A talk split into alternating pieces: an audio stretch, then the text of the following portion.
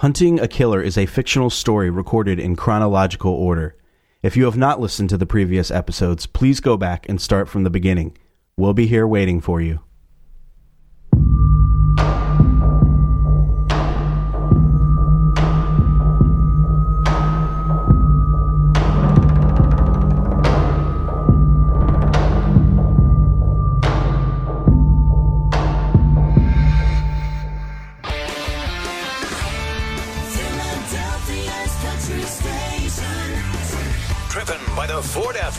Studio. 92.5 XD.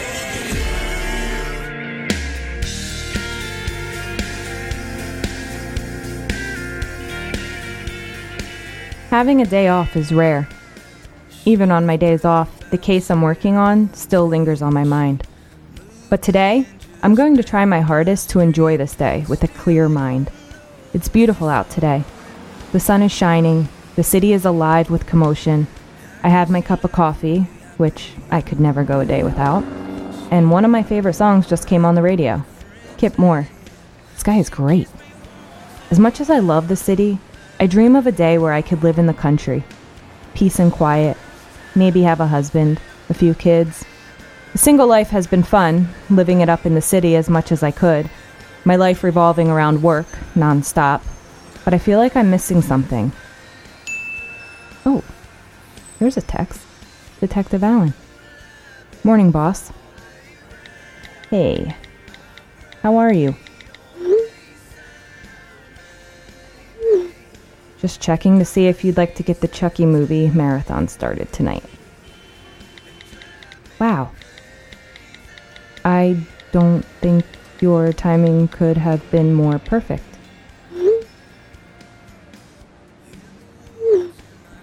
Awesome. Why don't we watch it at my place? I have a big screen TV and it feels like a movie theater. That sounds perfect. Cool. Can't wait. Anyways, I hate to bother you on your day off, but we got another Listening Friends of America package, and I think you should see this. Hmm, work. On my day off. It's okay. Considering I've been doing this for years, I'm used to my days off. Being interrupted with cases I'm working on. Can't wait to see what we got.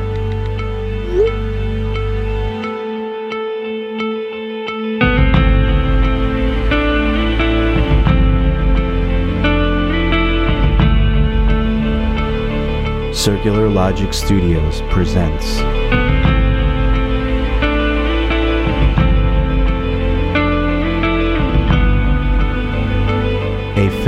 Phil Interrupted production.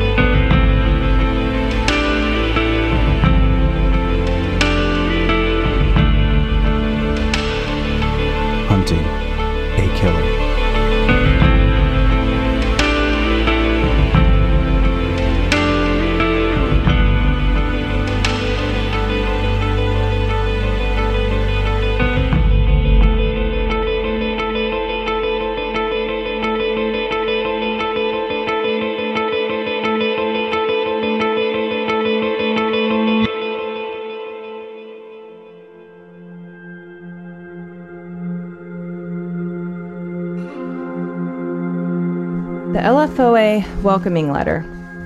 Hmm. On the inventory sheet, it states that this is a curious design in the footer. New stationery? Whatever it means, it is out of my hands. Now, this welcoming letter reads Dear listening friend, as we continue to build towards a bright and productive future, let's not forget our roots. We all start somewhere, and it's important to remember that. Without hard work, we can never know what it feels like to succeed.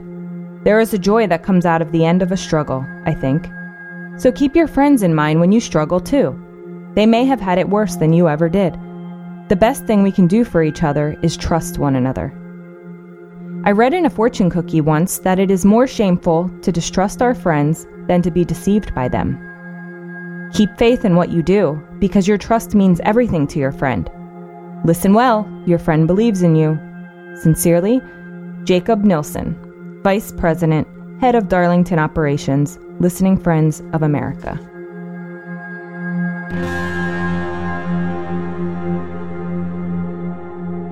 The tone of this letter strikes me as strange. This doesn't sound like the typical letters from Jacob Nielsen. The wording he uses reminds me a lot of John William James. It is very sophisticated, much like John Williams James's letters are. Could John William James be writing these? One very important detail of this message that I must bring up the bottom of the letter in very fine print is the alphabet with corresponding numbers next to it. However, some of the letters share the same numbers. For example, A equals 3, B equals 6, C equals 2, D equals 3, E equals 1, and so on. There are no patterns with the alphabet numeric combinations that I have seen, nor can Detective Allen and I put this all together and solve it. This is going to take some time on our part to figure out what this means. It's obviously some type of hidden message, but it's a damn good hidden message. And being that today was supposed to be my day off, my brain isn't functioning in work mode just yet. I have no doubt that we will solve this though.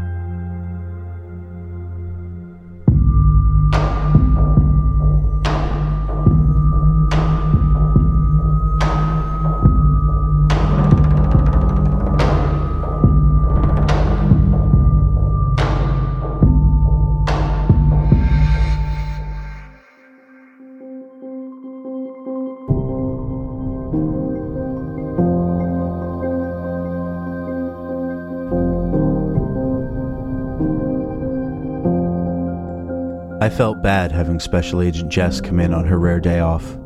But hey, now I get to spend more time with her, and she's looking smoking hot today. But she's my boss. I keep forgetting that. Behave, detective. Behave. now, let's refocus on John William James' most recent correspondence. This time, it's long winded and full of insight concerning his past. My dearest friend, do you know what it is like to live here? Day after excruciating day, I roam this compound like a marauder of ideas. Alas, the local villagers have let their fields grow barren. Meanwhile, in the world out beyond the fences, men and women of varying degrees of character and success, make no mistake, discover and create every day. That is your world. The only respite I find in this trudging routine is my monthly commune with you. Clicking and clacking, remember? This ritual of ours I would not give up for the world. I do not think I should ever have to. If you vacate my joys, I now vow, no, I'll numb my joy, my onus. I will forget how to be. Because I would have our relationship continue forever, I think it is only fair that you learn a bit more about me. I believe I have mentioned my mother in a previous letter. That was not my proudest moment, no. But I believe you deserve to know more, least of all because I brought her up in the first place. She was a hard working woman, my mother. Without her example, I would never have understood the connection between difficulty and caring, between pain and kindness. She inspired me in the way that I hope I will inspire others. The day my mother died, back in the 70s, my father had been particularly hard on us. Our crops had not done well as he had wished, and the livestock were sick, spooked, or missing. I believe he knew that our farm was falling apart. His solution to combat his frustration was the same as it had always been. He took to beating my mother. If I got in the way, he beat me too. The most frightening part of that day was during the morning, when my father started. His shouts echoed in the halls like frenzied horns in an orchestra. Then came the snare drum at regular intervals, then the timpani. I walked into the kitchen and saw my father like a mad conductor, my mother in the pit beneath him. When he turned to face me is when I met fear and anger for the first time in my adult life. I attacked him, and though I was grown, he was still the larger man, and he with little effort struck me down. My mother protested as he continued to demonstrate his dominance. At the intermission, I sulked back to my bedroom and waited for the next symphony. When he died, my father left me clinging to chaos. I'm on unknown, ill combed bogs. He now jumps upon copper buoys. Copper buoys in, I imagine, a lake of fire. My father is now not unlike Perillo, riding his brazen bull. At least, that is my hope. But who can deduce the truth of such things? Always, John William James.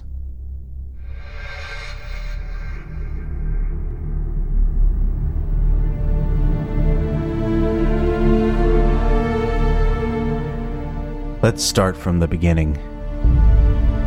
It's clear John gets a particular sense of pleasure from communicating with us.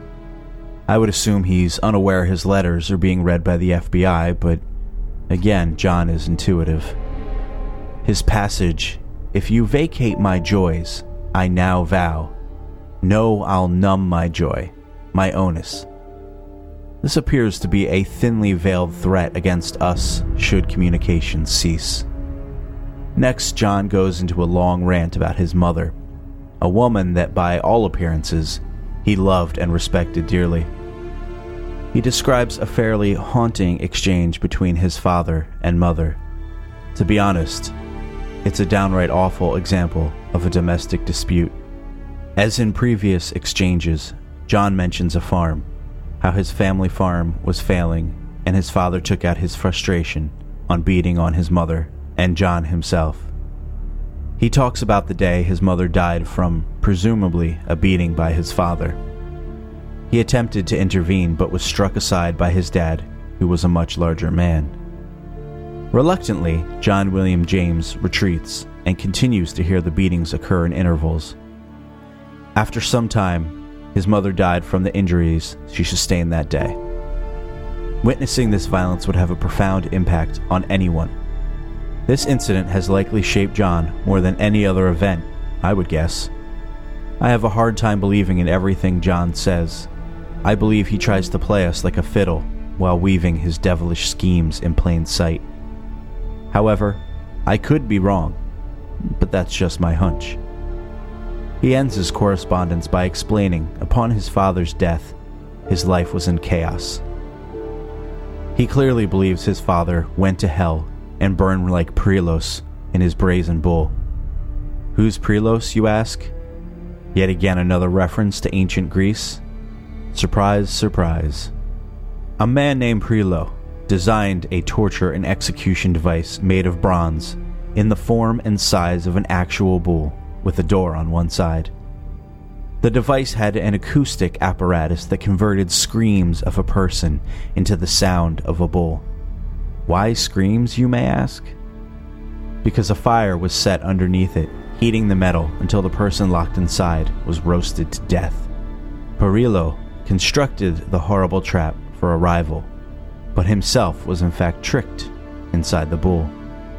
Perhaps this type of future is what awaits John, or perhaps I'm a terrible judge of his character.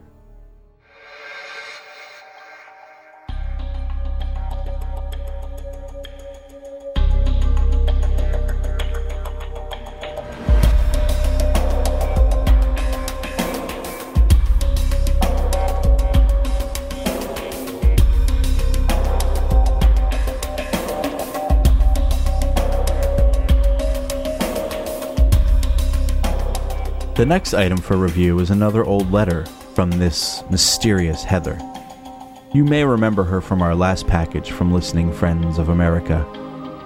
The inspector inventory sheet notes it appears Heather was quite attached to Mr. James, though it seems she began to loose it at the end. I think it's interesting the word is loose and not lose. Maybe it means something, maybe not. Let's examine this latest memo from Heather. Again, the paper is blue with palm tree borders around the margins. Dear John, I hope you've enjoyed my progress. No one knows it was me. No one but you, I mean. Do you like it? Little smiley face. I'm waiting for you at the first obelisk at noon every day. I'm staying at a motel not far away. There's an internet cafe nearby. They only have white paper for printing, so I had to bring my own. I can't wait to get on your boat and sail away. This world isn't right for us, is it? No, it's people like us who need to lead the way.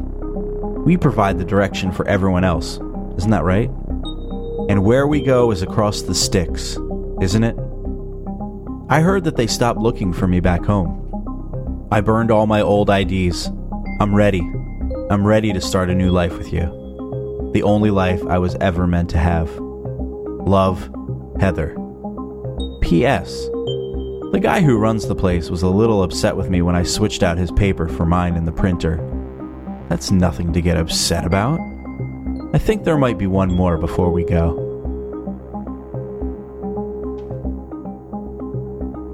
There are many, many things that arose my curiosity within this letter. Have you enjoyed my progress? Is she referencing murder? She says, I'm waiting for you at the first obelisk at noon every day. She then mentions that John has a boat and she can't wait to leave with him. She also clearly uses the word Styx, S T Y X, which makes me think of the band Styx. You may remember them from the late 1970s and early 80s for hits such as Lady, Babe, The Best of Times, Mr. Roboto, and Come Sail Away. I believe the Come Sail Away song is why Heather used the Sticks remark. And you don't hear the word obelisk very much. Remember, that's a tall structure used as a landmark. Both John and Heather use the word obelisk in their writings. Surely, this cannot be a coincidence.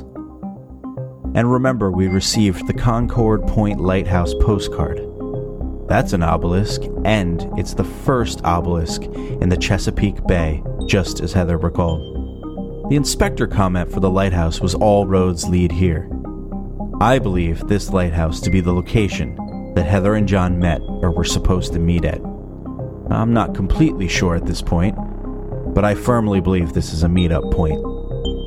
A lighthouse is, of course, at water's edge. This lighthouse is upon the shores of the Chesapeake Bay at the mouth of the Susquehanna River. Probably easy access to boating opportunities, as the bay is abundant with commercial shipping and leisure boating.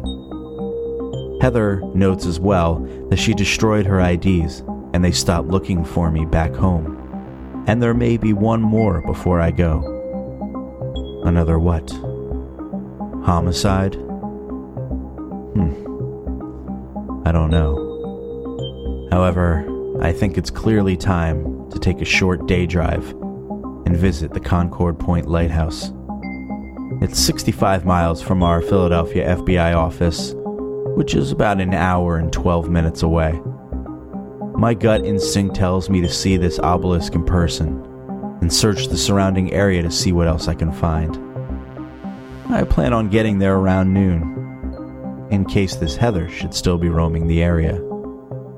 I should have plenty of time to get down to Maryland and back up to Philly for Jess and I's Chucky movie marathon tonight. That should be fun.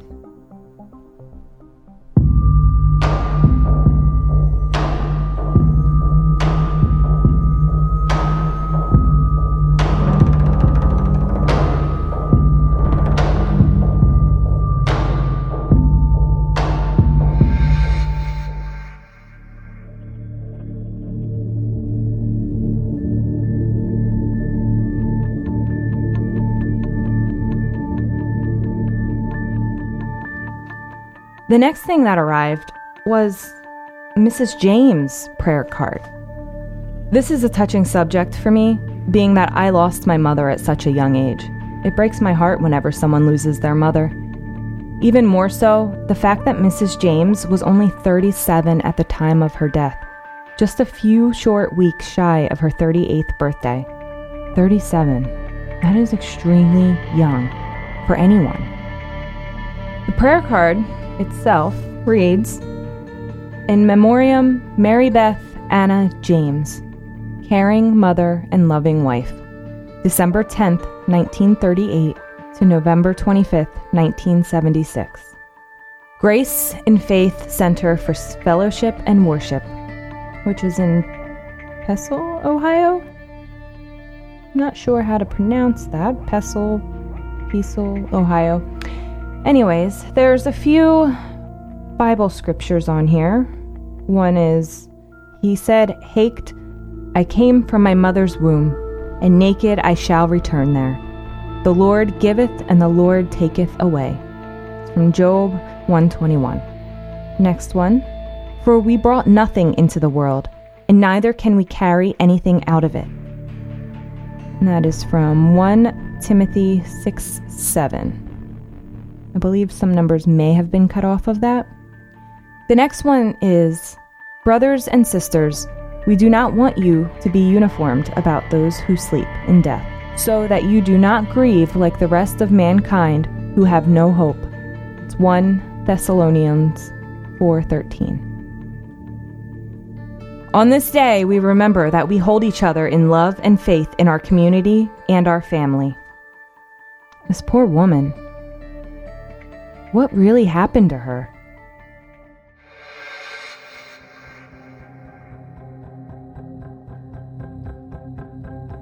The next thing I'm going to go over is this little lock. It kind of looks like a little luggage lock, perhaps. Either way, it's a small black lock, locked, of course, which requires a three digit numeric code to unlock. The inventory sheet for this item reads How does one open a lock without a combination? Uh, bolt cutters, maybe? Okay. In all seriousness, though, there has to be a secret combination somewhere. So, of course, I became determined to crack this and open this lock. I tried 161, 618, 000, among many others. Seriously, I tried. Then, while I was staring at the prayer card, I realized the Bible verses have numbers after them. Could one of these be it? So I tried them. 121 for Job. Timothy only had 6 and 7, so I couldn't really use that one. The last one was 413 for the Thessalonians. Bingo. The lock unlocked. I felt relief. But now what? What is the significance of 413? It's not as if I unlocked the lock and I won an award. I'm still in the same spot, with now three numbers that obviously have some significance. But what? 413. 413. There were numbers and letters at the bottom of Jacob Nielsen's letter. Could this be it? Four corresponded with the letters I, K, and T. One corresponded with the letters E, L, R. Three corresponded with the letters A, H, and D. So we have I, K, T, E, L, R, A, H, and D. I don't have anything else with this yet. We're gonna have to work on this. Another, might I add, adorable item we have received is this tiny little glass pig. Which, pigs are my favorite animal, so I think it's kind of cute. It appears to be a bead. It has two holes on it, as if a string or a small wire for a bracelet or necklace chain, perhaps, would pass through it. It's clear, with blue only around the middle, inside, where a string would pass through. I have no idea what this signifies, but it is so cute. I also would like to point out that this little pig is not on the inventory sheet. Where did it come from? Who wanted us to have this? And why?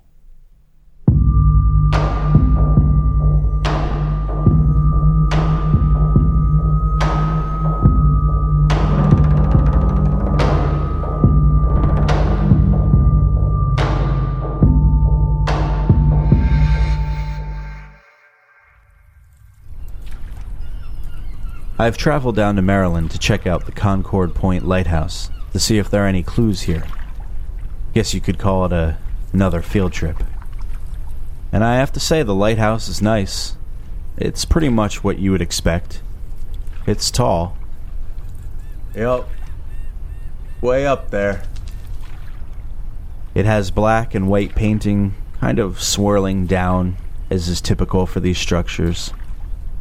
I found myself a nice little bench here to sit at. I'm facing out at the Chesapeake Bay, and it's a wonderful day here. This area is full of excitement. There's lots of joggers, people walking their pets, and plenty of boats out on the water.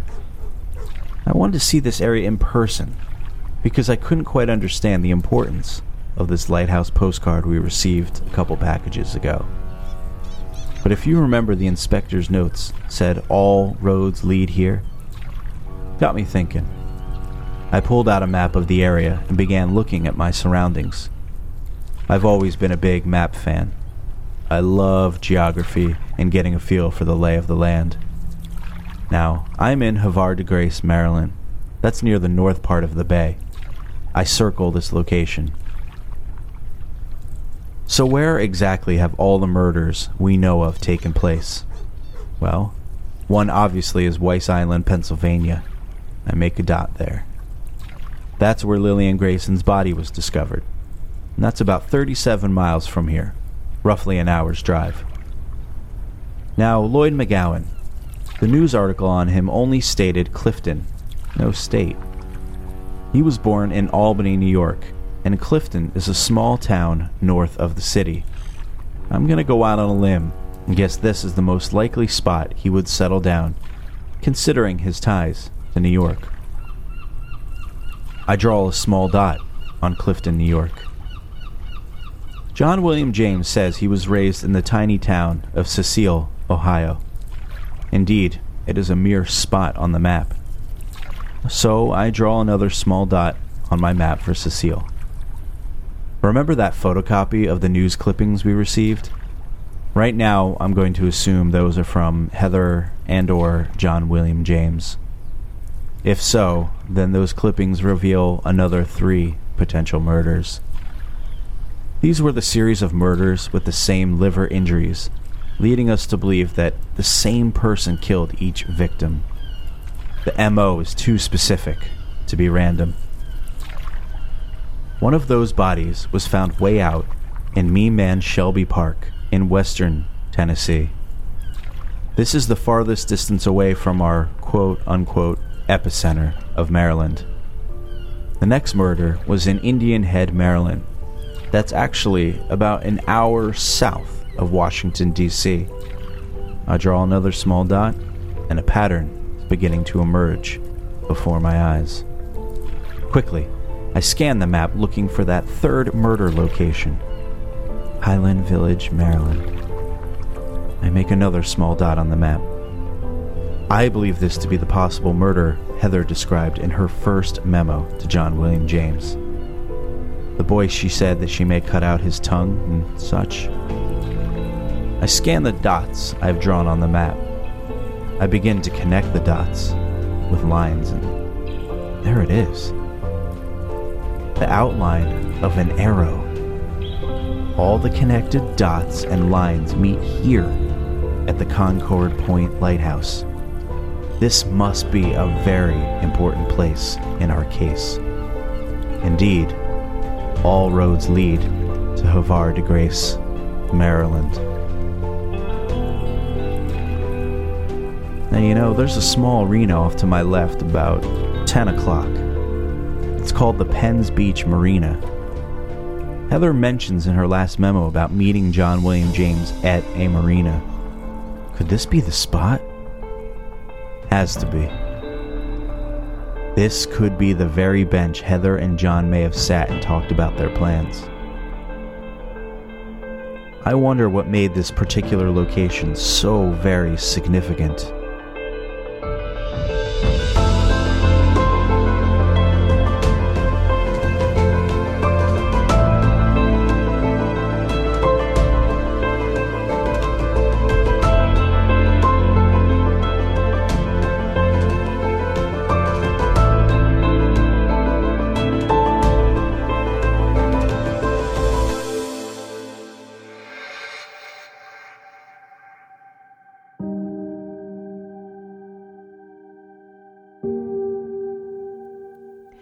Another very strange item that we received is what looks like a printed out email. This also was not on the inventory sheet. It appears to be communication between Jacob Nilsson and Valerie Madsen, George's wife. Although there was no response from Jacob.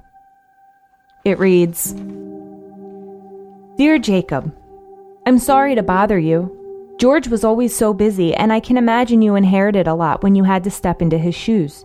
Do you remember me?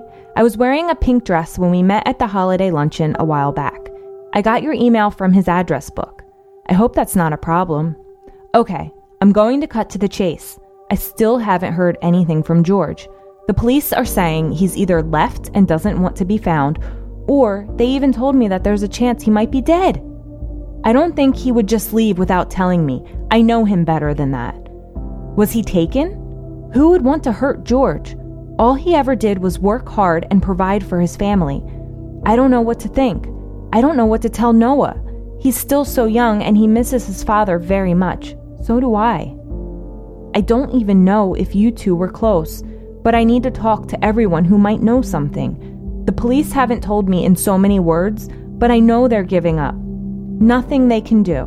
But I can do something, can't I? Mustn't I? Has he reached out to you or anyone else at the office at all? Do you have any idea where he might have gone? Was he involved in anything he wouldn't want me to know about?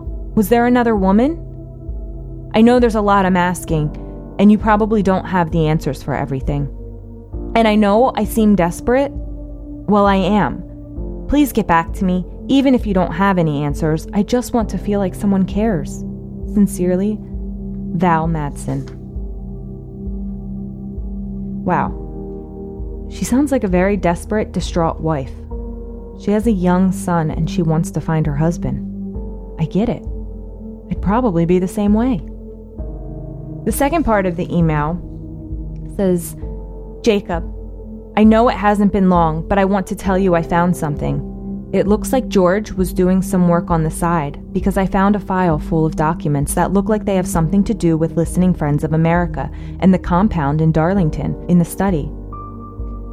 As soon as I get some time alone, I'm going to go through it closely.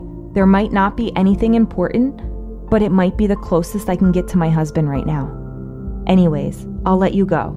I just had to tell you. I'm a little apprehensive, but I'm excited too. I want to be close to George again. Val. She for sure misses her husband. But has George been a part of something rather shady?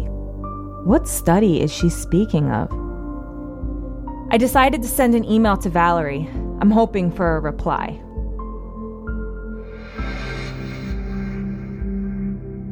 We now know that Noah is George and Val Madsen's son from Val's email.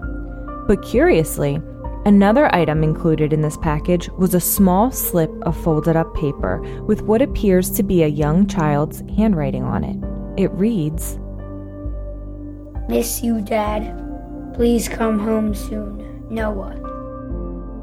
It's so cute, full of misspelled words, but also very sad because this boy's father is missing.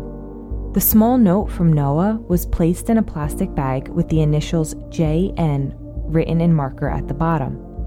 Obviously, Jacob Nelson comes to mind. But why on earth would Jacob Nelson be hiding this or sending this to us? Or Val Madsen's email copies, for that matter. And none of these items are listed on Jacob Nelson's inventory sheet report either. It doesn't add up.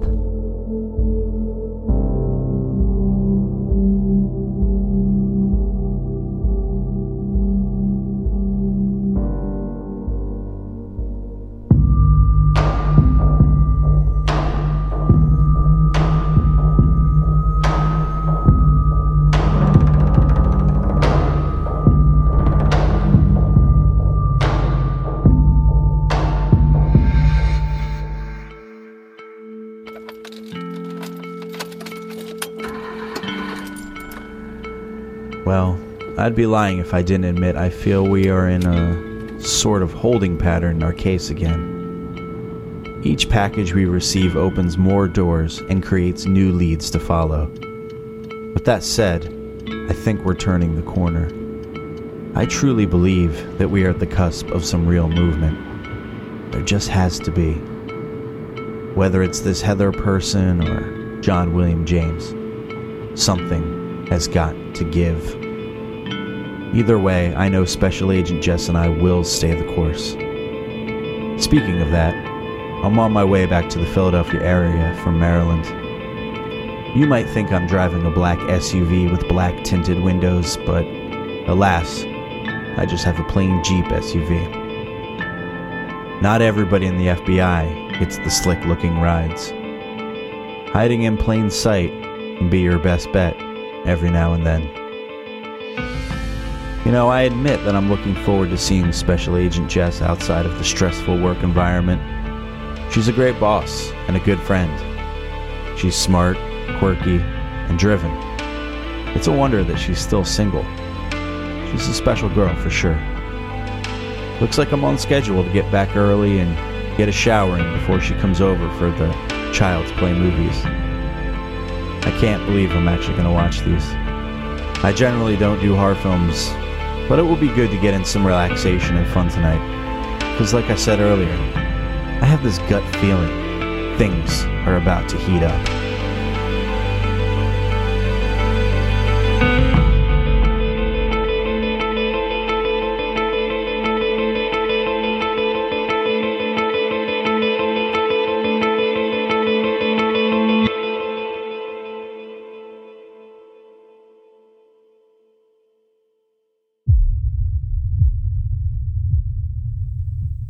This has been a Circular Logic Studios presentation.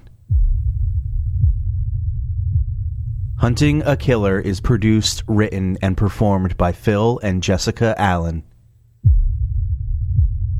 Editing by Phil Allen. Based on Hunt a Killer.